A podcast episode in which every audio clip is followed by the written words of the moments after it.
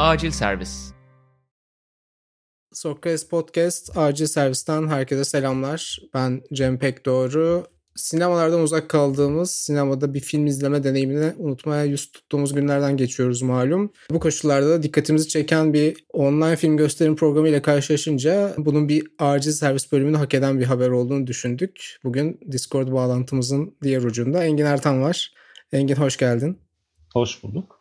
Bahsettiğimiz gösterim programı da aslında 12 yıldır devam eden Göte Enstitüt ve İstanbul Modern Sinema işbirliğiyle 12 yıldır devam eden Engin'in de danışmanlığını yaptığı aslında ilk günden beri. Bir festivalimiz bu yılki versiyonu 12. versiyonu Almanya'dan yepyeni filmlerin çevrim içi olarak yapılacak. Biz de bugün hem biraz programdan bahsedelim Engin Ertan'la istedik hem de bu 12 yıllık süreçte de bizim hayatımıza nasıl filmler kattı onunla ilgili küçük bir parantez açarız belki vaktimiz kalırsa programın sonunda.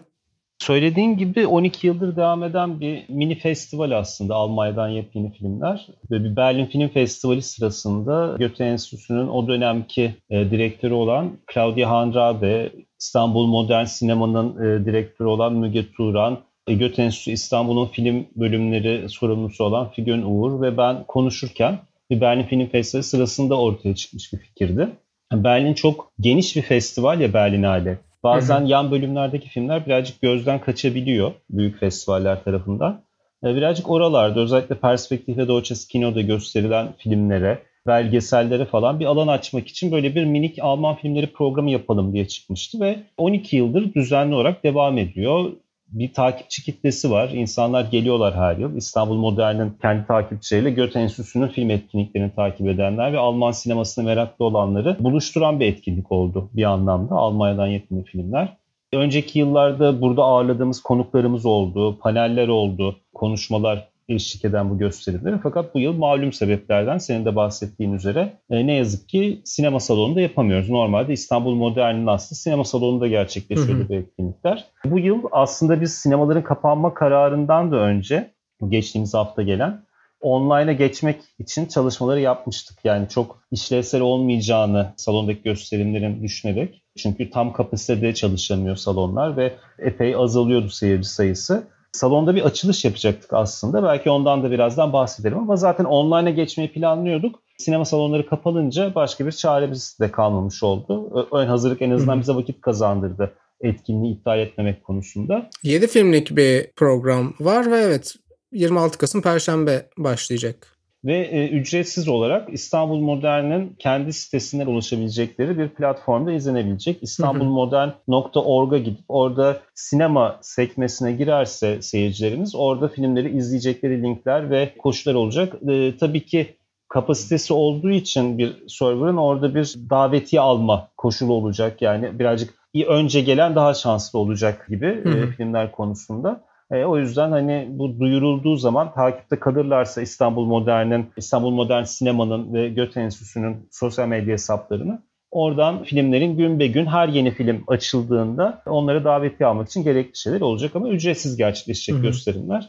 Onu da bir kere daha tekrar edeyim. Bu sene İstanbul Film Festivali'nde de biraz alışmaya başladığımız bir deneyimdi zaten online kayıtlarla evet. bu gösterimleri. Belli saatlerde açık olacak her film. Onların da yine detaylarına İstanbul Modern Org'dan, Modern Sinema sayfasından bakabilir dinleyicilerimiz. Hı hı, evet.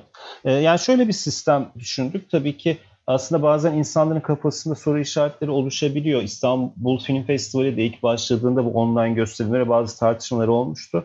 Yani filmler online platformda gösterilse bile hem orada doğru koşullarda veyahut da ideal koşullarda insanlara film izlettirebilmek ve o serverdaki yoğunluğu, trafiği sağlayabilmek açısından bir takım limitler koymak gerekiyor. Yani hı hı. sınırsız insanın aynı anda izleyebileceği bir platform olmuyor bunlar ne yazık ki. Aynı zamanda filmlerin hak sahibi olan kişilerin de nasıl festivalde bir gösterim, iki gösterime, fiziksel gösterime izin veriyorsa kaç kişiye açık olacağına dair de bir takım limitleri oluyor. O yüzden biz de filmleri hepsi birden bir anda açılmayacak. Her hmm. film ikişer gün gösterimde kalarak birbirini takip edecek. Yani ilk 26-28 Kasım'da bir filmimiz olacak. Sonra o gösterimden kalkacak 28-30 Kasım arası bir film olacak gibi.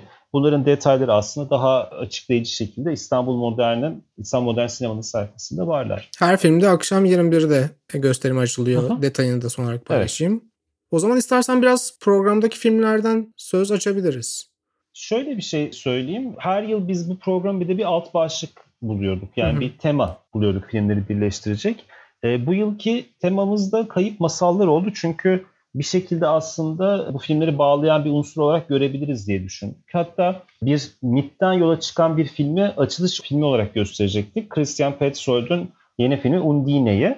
O da çok uygun düşecekti. Hmm. İşte Undine ile salonda bir açılış yapıp daha sonra online gösterimlerle devam etmeyi planlıyorduk. Mutlaka takipçilerden, dinleyenlerden bilenler vardır. Christian Petzold'un yeni filmi Undine'nin baş karakteri aslında mitolojideki su perisinden alıyor adını ve filmde bildik bazı masalları ve mitleri günümüze uyarlayarak alışamadık bir şekilde ters yüz ediyor. E, bu anlamda çok her şeyin cuk oturduğu bir program olacaktı. Hatta Christian Petzold ile İstanbul Modern Sinema'nın film programları küratörü Müge Turan ve ben bir online söyleşi yaptık ve çok da keyifli bir söyleşi oldu. Yani biz yaptık diye söylemiyorum ama Christian Petzold kendisi de hatta zamanı açtı ki uzatalım istedi. Fakat ne yazık ki salonlar kapalı olduğu için bu açılışı yapamıyoruz. Öyle ümit ediyoruz ki işte yeni yılda Ocak'ta tekrar salonlar açılırsa Undine'ye ayrı bir hı hı. İstanbul Modern Sinema'da gösterim yapar ve bu söyleşiyi yine paylaşabiliriz diye planlıyoruz. Ama normal koşullarda aslında böyle Christian Petzold söyleşisi ve Undine ile bir açılış yapacaktık. O açılışı ne yazık ki ertelemek durumunda Yine kaldık ama. ah çekmek için bir sebep daha verdin bize. Evet. Kayıp Masallar o anlamda bence 2020 ile de genel olarak da bir kafiye yapan bir şey yani. E, sinema salonlarından evet. ve o sinema deneyiminden o masalları gerçek anlamıyla deneyimlemekten biraz mahrum kaldığımız bir senede öyle bir okuma da en azından benim tarafımdan gerçekleştirildi. E çok haklısın. Çünkü biz de mesela hani Christian Petzold'da yaptığımız söyleşide de aslında bu konulara girdik. Yani sinema salonundan ve sinemada film izleme deneyiminden mahrum kaldığımız bir yıl. Tabii ki bir yandan çok e, hani lüks bir ihtiyaç gibi geliyor. Çok daha büyük ve korkunç şeyler de duyuyoruz. Hani fakat e, dediğim gibi bazı sektörler gerçekten çok kötü etkilendi. Hani sağlığı apayrı bir yere koyuyorum ama sinema sektörü, müzik eğlence, gastronomi gibi sektörler gerçekten çok kötü etkilendi ve hı hı. sinema salonlarının hani açık kalması daha avantajlı gibi de değil bir yandan sinema salonları için. Bu çok daha uzun bir konu. İşte Beyoğlu sinemasının durumunu biliyoruz. Doğru. Bu karar açıklanmadan önce mecburen aslında onlar bir ara vermek zorunda kalmışlardı yine. E, dolayısıyla can sıkıcı ama dediğim gibi böyle online film gösterimleriyle belki işte bu filmleri eş zamanlı izleyerek, e, bu filmler hakkında konuşarak yine de o Hı-hı. festival ruhunu biraz olsun canlı tutmaya çalışabiliriz ama gerçekten hani esas ihtiyacımız olanın da salonda bir araya gelip birlikte film izlemek olduğunu unutmadan yani bir şekilde bu online çevrim içi deneyimi de aslında fizikselin yerine tamamen almamalı diye düşünüyorum. Hı hı. 7 filmden oluşan bir seçki var. Hı hı. Undine'nin dışarıda kalmasıyla beraber. Sokrates Podcast ve Sokrates dergi genel olarak bir spor yayıncısı olduğu için ilk bakışta tabii bizi çeken ve dinleyicilerimizin de belki daha büyük bir çoğunluğunun ilgisine mazhar olabilecek filmden başlamak isterim ben. Taipei Mucizesi. Benim de çok bilmediğim bir hikaye aslında benim yani Sokrates Almanya'da da çalıştığım e, orada spor hikayelerinin peşinden koştuğum dönemler de var ama gerçekten dikkate değer bir belgesele benziyor bakıldığında katalogda. John David Zaidla belgeselin yönetmeni ve 1981'de aslında daha kadınlar futbolunda bir dünya kupası ortada yokken yapılan davetiye usulü yapılan bir uluslararası turnuvaya Alman Futbol Federasyonu'nun gönderdiği Bergisch Gladbach takımın hikayesini anlatıyor. O yıllarda e, dediğim gibi milli takımı olmadığı için Almanya'nın ligi domine eden hatta 9 şampiyonlukla halen e, Almanya kadın futbolunda en çok şampiyonluk sahibi olan bugün yaşamasa da e, müteveffa bir takım. Bergisch Gladbach. O takımın hikayesini anlatıyor. Senin de futbolu çok sevdiğini bilirim Engin.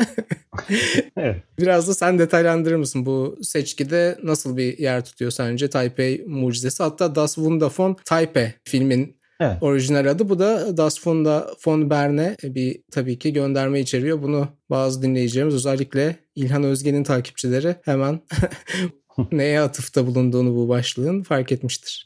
Evet zaten şeydi yani o Almanya'nın daha doğrusu Batı Almanya'nın dünya şampiyonasını kazandığı işte Das Wunder von Bern dediğim Bern mucizesi denilen e, aslında şampiyonluk hikayesine bu filmin kendi içinde sadece ismiyle değil içinde de atıf var. e, çünkü filmde hikayesi anlatılan aslında kadınlar bir şekilde onu yaşamış olan, o jenerasyonda olan kişiler çocukken o büyük zaferi görmüş ve futbola da ilgi duymalarında etkili olmuş olaylardan birisi. Ama şöyle başka ilginç bir taraf da var. Yani benim bakınca futbola dediğin gibi gerçekten çok ilgiliyimdir futbolla. Şaka bir yana yani futboldan çok anlamasam da bir sinema sever olarak baktığımda bu film ve Bern, Das Wunder von Bern arasında bir bağ kurarken aklım ister istemez şuraya gidiyor. Fassbinder'in Maria Braun'un evliliği filmi işte bu İkinci Dünya Savaşı sonrasında Almanya'nın o Wirtschaftswunder yani ekonomik mucizeye giderkenki sürecinde ve arada kalmış erkeklerin ortada olmadığı ve bir kadının ekonomik anlamda çok büyük bir güç elde ettiği ütopik kısa bir zamanı anlatır.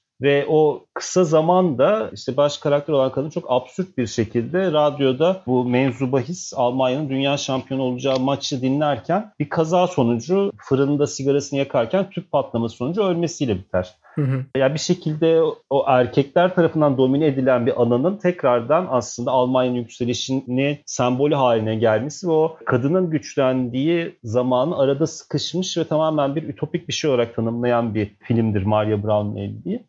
Burada da yine erkekler tarafından domine edilen bir alanın futbolu. E, orada kendi alan açmaya çalışan kadınların hikayesini izliyoruz. Programın alt başlığı kayıp masallar dedik.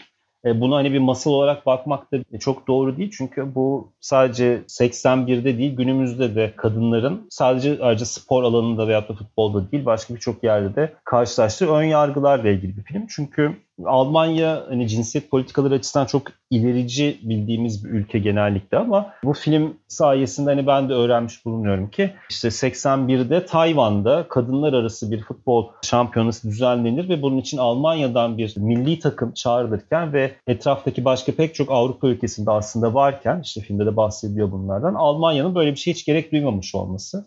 Hatta zaman zaman bu Almanya'da gündeme geldiğinde Alman Futbol Federasyonu işte 70'lerde 60'larda futbolun kadınlara uygun bir spor olmadığı, kadınların aslında futbol oynamak yerine evde oturmasının daha doğru olacağı gibisinden işte bir takım ayrımcı, cinsiyetçi fikirler sık sık gündeme getirilmiş Futbol Federasyonu'ndaki erkekler tarafından. Bu işte senin de bahsettiğin Bergiş Gladbach takımı bir kadın futbol takımı olarak çok büyük başarı kazandı. Bunu haber yapan erkekler tarafından hep dalga geçilmişler. İşte Almanca bir kelime oyunu var. Şimdi size Mannschaften diyeceğiz, Frauschaften diyeceğiz gibisinden. Röportajlarda sorulan sorular vesaire yapılmış. gibi. Böyle bir şeydeyken birdenbire ama Almanya'ya bir davet gelince Tayvan'dan açıkçası yani bu futbol oynamak isteyen ve bunun için mücadele eden kadınlar hiçbir şekilde Futbol Federasyonu tarafından ciddiye alınmazken Tayvan'dan böyle bir davet geldiğinde birdenbire Almanlar şimdi biz rezil mi olacağız dünyaya Almanların takımı yok diye apar topar bir kararla bu takımı teklif götürüyor. Ve bunlar da e, kendileri cebinden para ödeyerek gidiyorlar Tayvan'a ve orada onların yaşadıkları süreci anlatıyor diyeyim. Sonucu ne olduğunu hani gerçek bir hikaye olduğu için belki hali hazırda bilenler vardır ama bilmeyenler için filmin sürprizi olsun.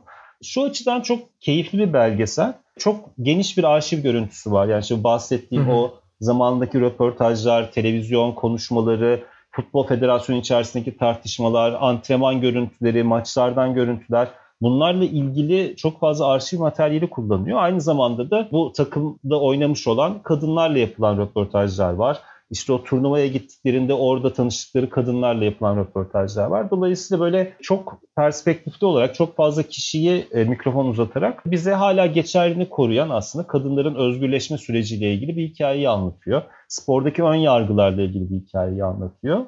O açıdan ben pek çok kişiyi ilgilendirebileceğini düşünüyorum. E, yani gerçekten 1981'de Almanya'nın bir kadın futbol takımı olmaması ilk duyduğunda şok edici bir haber gibi geliyor. Ama düşündüğümüzde de yani kadınlarda ilk Dünya Kupası 1991'de yapıldı dediğim gibi ve e, aslında bu Tayvan'da düzenlenen hatta bir dönem Chunghua Kupası olarak anılan bu kupa uluslararası düzeydeki belki de birinci turnuva yani en üst düzey turnuva 78'den 87'ye kadar 3 yılda bir yapılıyor, düzenleniyor.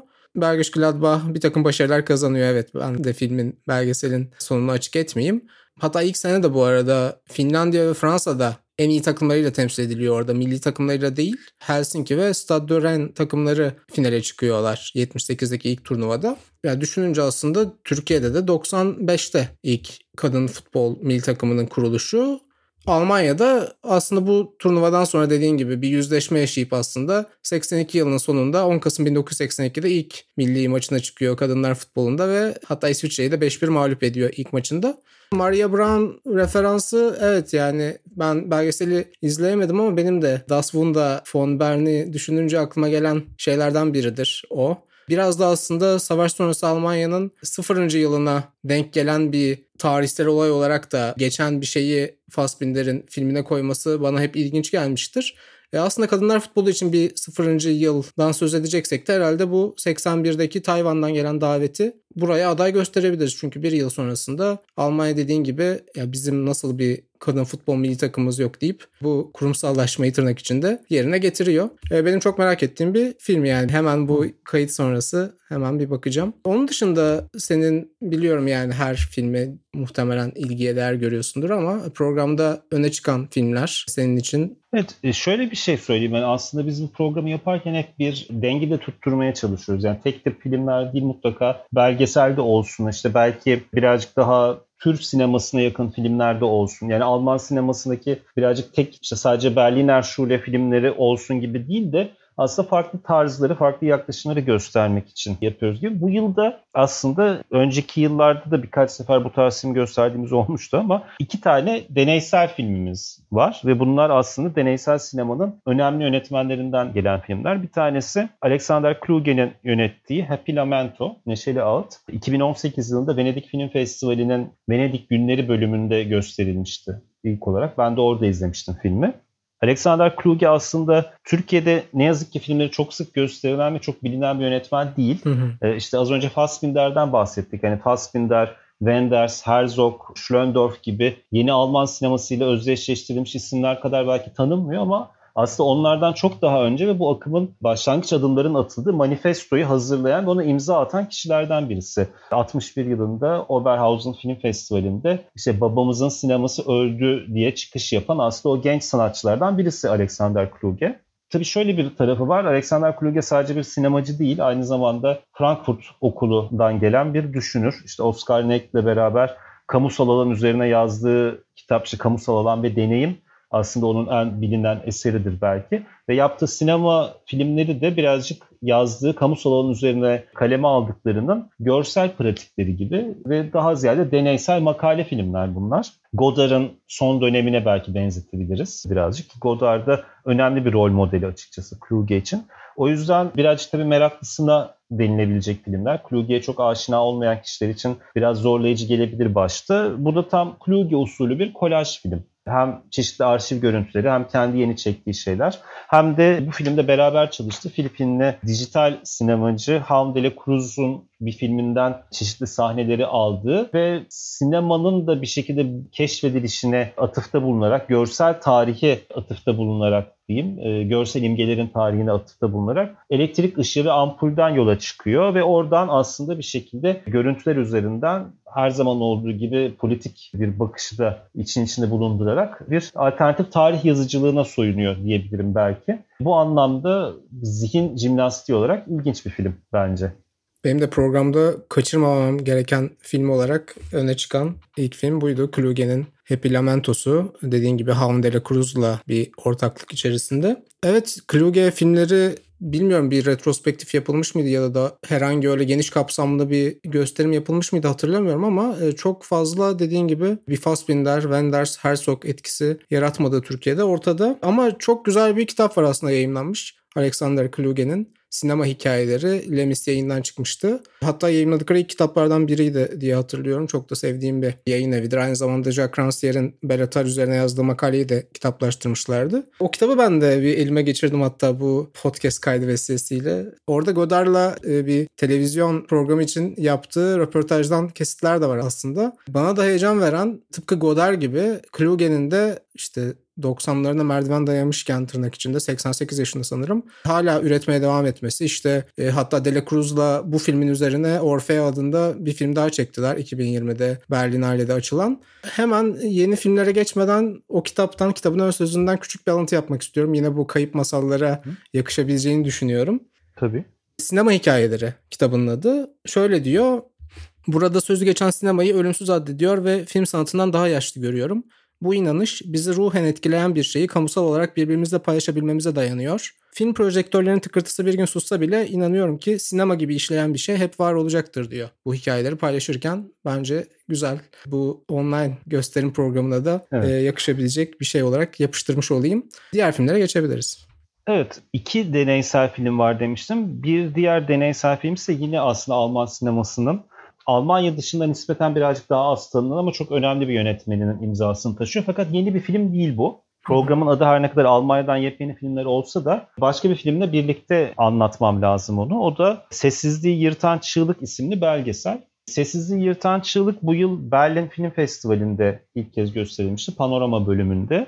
Yeni bir belgesel yani ve belgeselin konusu da aslında Alman sinemasının değil sadece Alman sanat dünyasının son 30 40 yıl içerisindeki en özgün isimlerinden birisi olan Christoph Schlingensief. E, Christoph Schlingensief hem film yöneten hem tiyatro için oyun yazan ve sahneleyen hem de çeşitli performatif işleri olan bir performans sanatı dahilinde değerlendirebileceğimiz işleri olan biz çok yönlü sanatçı ve gerçekten çok provokatör. Yani Almanya'da 80'lerin ortasından öldüğü 2010'a kadar yaptığı işlerin hemen hepsi çok büyük ses getirmiş bir sanatçı. İşte mesela benim hatırladığım 1990 yılında hemen Batı ve Doğu Almanya arasındaki sınır açıldıktan e, daha duvar yıkılıyorken çektiği mesela Alman testere, elektrikli testere katliam diye bir filmi vardı. Bu çok meşhur korku filmi Texas Chainsaw Massacre bir şekilde Almanya'ya uyarlıyor ve sınır açıldıktan sonra batıya giden doğulların oradaki batı Almanlar tarafından yendiği bir korku distopyası çıkartıyor ortaya. Mesela bu çok tartışılmış filmlerinden birisidir. Veyahut da vakti zamanda Helmut Kohl şansölyeyken, başbakanken onun yazlık evinin olduğu göle bir sürü 6 milyon işsizle gidip gölü istila etmesi şeklinde yaptığı bir performans var. Ee, başka bir yönetmenin Paul Poet'in çektiği bir belgesele konu olmuş. Ausländer Raus isimli bir belgesele konu olmuş bir performansı var yine. 2000'lerin başında bir konteyner tutup onu bir işte Big Brother, biri bizi gözetliyor evi gibi tasarlıyor ama içine aldığı yarışmacıların tamamı göçmen asıllılar ve bunları internetten yayınlayıp her hafta en az oy olan kişiyi sınır dışı ediyoruz diye aslında ırkçılığa dikkat çektiği bir performansı vardı. Bu ve bunun gibi aslında yani çok ses getirmiş bir sürü projesi, aksiyonu var diyeyim kendisine. Ve onun kariyerine bakan bir belgesel bu. Belgesel yönetmeni Bettina Böhler de çok uzun süre Christoph Schlingensief'le kurgucu olarak çalışmış birisi. Dolayısıyla arşiv malzemesini kullanmak ve kurgu anlamında çok üst düzeyde bir belgesel bu.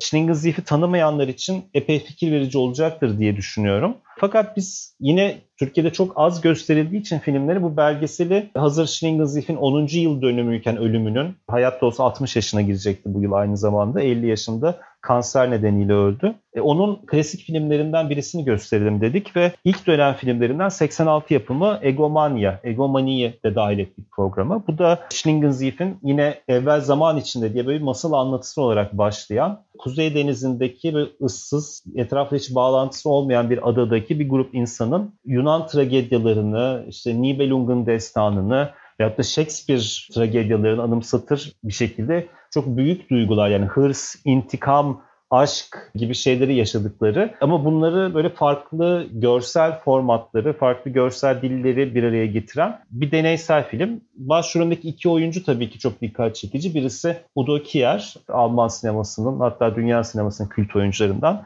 Diğeri ise o dönemlerde yeni yeni sinemaya giren ve henüz şimdiki kadar ünlü olmayan Tilda Swinton. Dolayısıyla bence hem Schlingensief'i tanımak hem de bu oyuncuları, bu iki oyuncuyu bir arada görmek için Egomanya iyi bir seçenek diye düşünüyorum ve Bettina Böhler'in Schlingensief'le ilgili çektiği belgeselle beraber iyi bir ikili oluşturacaklar bence. Bunların İki filmimiz dışında, daha var sanırım. Evet. Üç film var. evet. Bunlardan bir tanesi bu yıl madem online yapıyoruz programı İnsanlar evde izleyecekler ve işte çocuklar evde bir aile filmi, bir çocuk filmi gösterelim dedik. Ve e, yine Berlin Film Festivali'nde Generation bölümünde, oradaki çocuk filmleri bölümünde gösterilmiş Cleo'yu programa dahil ettik. Cleo aslında bana birazcık şeyi anımsatıyor. Benim yaş grubundan olanlar da hatırlayacaktır. Clementine diye bir Fransız çizgi filmi vardı TRT'de gösterilen 80'lerde. Orada böyle zamanda yolculuk yapan kızıl saçlı bir kız vardı. Zamanda yolculuk yapıp sürekli böyle tarihten bir takım karakterlerle karşı karşıya gelirdi. Burada da yine kızıl saçlı bir kız var. Adı Clementine değil ama Cleo. C ile başlıyor birazcık çağrıştırıyor fonetik olarak. Bu da zamanda yolculuk yapan bir karakter ve zamanda yolculuk yapıp Alman tarihinden bir takım kişileri Berlin'in başka zamanlarına giderek onlarla buluşuyor. Böyle özel efektlerin falan da olduğu ailecek beraber izlenebilecek keyifli bir çocuk filmi Cleo. Belgeselle kurmaca arası gidip gelen bir filmimiz var. Vurgun diye çevirdik biz. Coop adı. Bu da bir banka soygunuyla ilgili ama banka soygununu böyle Amerikan filmlerinden alışık olduğumuz hani çok büyük ve havalı bir şey olarak değil tam tersine iyi giden çok da başarılı sonuçlanan bir banka soygunu sonrası bir adamın hayatının ne kadar sıradan ve basit geçtiğiyle ilgili e, bir film. İlginç tatlı bir film o da. Ve son olarak da kod adı Curveball. Hı hı. Bu film de bu yıl Berlin Film Festivali'nde gösterilmişti ilk olarak. Berlinale Special bölümünde. Yönetmeninin Johannes Naber'in bir önceki filmi Yamyamların Zamanı bu seçkide yine 4-5 yıl önce gösterdiğimiz bir filmdi. İlginç bir filmdir. Burada gerçek bir olayı anlatıyor. Yine hani masal konusuna bağlanırsak gerçek bir olayı anlatıyor film ama yani aslında yani masal anlatmak biraz da yalan söylemek, uydurmak manasında kullanılır ya ikinci bir anlamda. Birazcık ona referans yapıyor. Çünkü şöyle bir şeyle ilgili Almanya'ya sığınmak isteyen Iraklı bir göçmen vakti zamanında Saddam Hüseyin'in elinde bulundurduğu nükleer silahları gördüğünü ve yerine tarif edebileceğini söyleyerek sığınma istiyor Almanya'ya. Alman gizli servisi de o zaman süper bir şey yakaladık. Hani biz buradan şimdi Amerikalılara kendimizi gösteririz diyorlar. Fakat sonra bunun yalan olduğu ortaya çıkıyor. Gel geli bunun üstünden birkaç yıl geçtikten sonra 11 Eylül saldırıları gerçekleştiğinde Amerikalılar der ki ya bizim bir kanıta ihtiyacımız var. Size Almanların böyle bir adam vardı. Onu bir tekrar bulup çıkartsanız da biz onu bir dinlesek şey olarak, itirafçı olarak diye. Ve böyle bir şey etrafında gerçekten yaşanmış bir olay etrafına gelişen bir polisiye gerilim kara komedi öyküsü Curveball. Curveball'da bu işte bahsettikleri itirafçı adamın, sığınma isteyen adamın kullandıkları kod adı. Gerçekte de bu kod adı kullanmış bu kişi bu olay gerçekte yaşandığından. Böyle bir Berlin Film Festivali sırasında filmin adı ne olacak işte bu adı kullanamazsınız diye bir takım yasal sorunlar falan yaşadılar. En başta isimsiz diye gösterildi film Untitled diye. Şimdi o yasal sorunları halletmişler. Curveball diye Almanya'da geçen ay gösterime girdi. Biz de sıcağı sıcağına online olarak gösteriyoruz. Böyle 7 filmlik bir seçki yani dediğim gibi Perşembe gününden 26 Kasım'dan itibaren 6 Aralık'a kadar devam edecek. 2 günde bir yeni bir film yüklenecek ve İstanbul Modern Org'da sinema sekmesinden filmleri ücretsiz izlemek için davetiye alabilir ve takip edebilir dinleyicilerimiz. Biz de Sokrates takipçilerine tavsiye ederiz. Sadece Das Wunderfon Taipei değil. Benim de çoğunu Engin'in sunumuyla şu anda öğrendiğim bu dikkat çekici 7 filmi de tavsiye ederiz. Bu arada Engin. E, ben Engin diye başından beri hitap ediyorum. Aynı okuldan mezun iki kişiyiz ama birbirimizi bulmamız da aslında biraz bu programın tarihine dayanıyor. İki yıl önce evet. Beyoğlu'nda sanırım Rüdiger Zuxland'la birlikte yaptığınız bir oturumdan sonra gelip ben de İstanbul Erkek mezunuyum Engin Ertan ve böyle sorularım var. Böyle konularda Rüdiger'e katılmıyorum diye yanına gelmiştim. Genelde tabii e, bu programdan bahsedildiğinde ilk olarak e, Antrepo'daki mekanında İstanbul Modern'in izlediğim filmler geliyor ama e, son olarak da 2018'de ziyaret etmiştim ve gerçekten çok fazla iyi filmle tanışmama vesile oldu. Bir düşündüm yine program öncesinde 2011 ya da 2012 olması lazım. Dry Lab'ın diye bir projesi vardı. Christian Petzold, Dominic Graf ve Christoph Hoheusler'in aslında birer televizyon filmi olarak tasarlanmış bir üçlemeydi. Onları mesela o Karaköy'deki İstanbul Modern Sinema'da izlediğimi hatırlıyorum. Ki Petzold televizyondaki faaliyetlerini de sürdürüyor o günden beri diye hatırlıyorum. Hatta bunun üzerine seninle biraz konuşmuştuk galiba. Evet, Polizei Ruf Hı hı. Einstein Nur serisi için yani Tatort'la beraber onunla dönüşümünü gösteren Almanların diğer böyle yıllardır devam eden meşhur polisiye dizisi. Onun için 3 bölüm çekti Christian Petzold. Bunlardan iki tanesini de biz bu programda gösterdik aslında önceki yıllarda. Hı hı. Öyle umut ediyorum ki üçüncüsünü de bir noktada belki önümüzdeki yıl gösterme şansımız olur. Dry Lab'ın evet benim de göstermiş olduğumuz bu programda çok sevindiğim filmlerden birisi. Çünkü çok da anlamlı buluyorum. Yani filmlerin kendilerini sevmekle beraber Diğer yandan o projenin gelişim biçimi hani bir şekilde böyle aynı kuşaktan yönetmenlerin fikir alışverişi yaparak birbirleriyle işte e-mail yazışmalarında paslaşarak böyle bir işe girişmiş olmaları güzel geliyor. Onları böyle bir arada topluca göstermek ve böyle bir program için göstermek evet. güzel olmuş. Yani perdede izleyince de yani Almanya'daki Petsoy severlerden daha da şanslı hissetmiştim kendimi. bu bahsettiğim panelde de mesela o 10. yılında yapmıştık bu etkinliği. 10 yıllarda hatta galiba başlığı da. Evet 10 yıllardı ve o son 10 yılda Alman sineması yani farklı 10 yıllık dönemlerde Alman sineması nasıl değişimlerden geçti. Biz bu etkinliği yaptığımız süre içerisinde ne oldu hı hı. diye konuştuğumuz. Rüdiger Zuchsland onun yaptığı iki belgeseli gösteriyorduk o yıl. Caligari'den Hitler'e ve Hitler's Hollywood isimli. Hazır o filmleri için İstanbul'dayken bizim program için o panelde de konuşmacı olmuştu ve Berlin okulu, Berliner Schule akımına bakmıştık. Birazcık onun eleştirel yorumları da olmuştu. Senin katılmadığın taraflar büyük ölçüde onlar diye hatırlıyorum. Ama benim de şöyle baktığımda hani bu programa dahil etmiş olmamızdan çok memnun olduğum filmler var. Mesela bunlardan birisi The Saint California. çok orijinal olduğunu düşündüğüm bir belgesel. Veya da docu-fiction da denilebilir. E, o filmi Berlinale'den hemen sonra göstermiştik ve çok hoşuma gitmişti.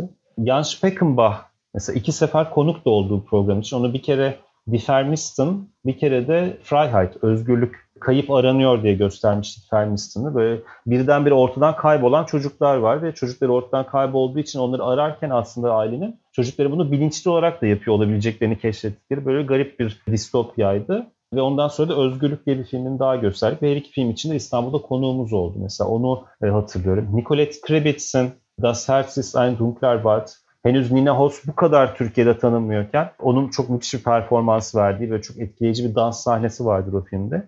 İlk yılında onu göstermiştik. Ee, onu göstermiş olmaktan çok memnunum. Ve konuklarımızın da olduğu, belki normalde dediğim gibi fiziksel gösterimlerde yönetmenleri de ağırladığımız, söyleşilerde yaptığımız bir program oluyordu. Bu yıl böyle bir online'a geçme şeyi oldu. Belki bu vesile daha fazla kişiye ulaşır bilmiyorum ama öyle mi biliyorum ki önümüzdeki yıl tekrardan fiziksel gösterimlerde buluşacağız. Ama böyle şey de çok hoş oldu. Mesela sen de şey Dry Lab'ından bahsedince e, eski mekan, oradaki gösterimler evet. onları hatırlamak güzel oldu açıkçası. Çok teşekkür ederiz Engin Ertan'a. Bir ben kez teşekkür daha ederim. Sokrates Podcast'i şereflendirmiş oldu ve herkesi filmlere, sinema salonlarında doluşamasak bile e, o günleri yad ederek bu filmleri izlemeye çağırıyoruz.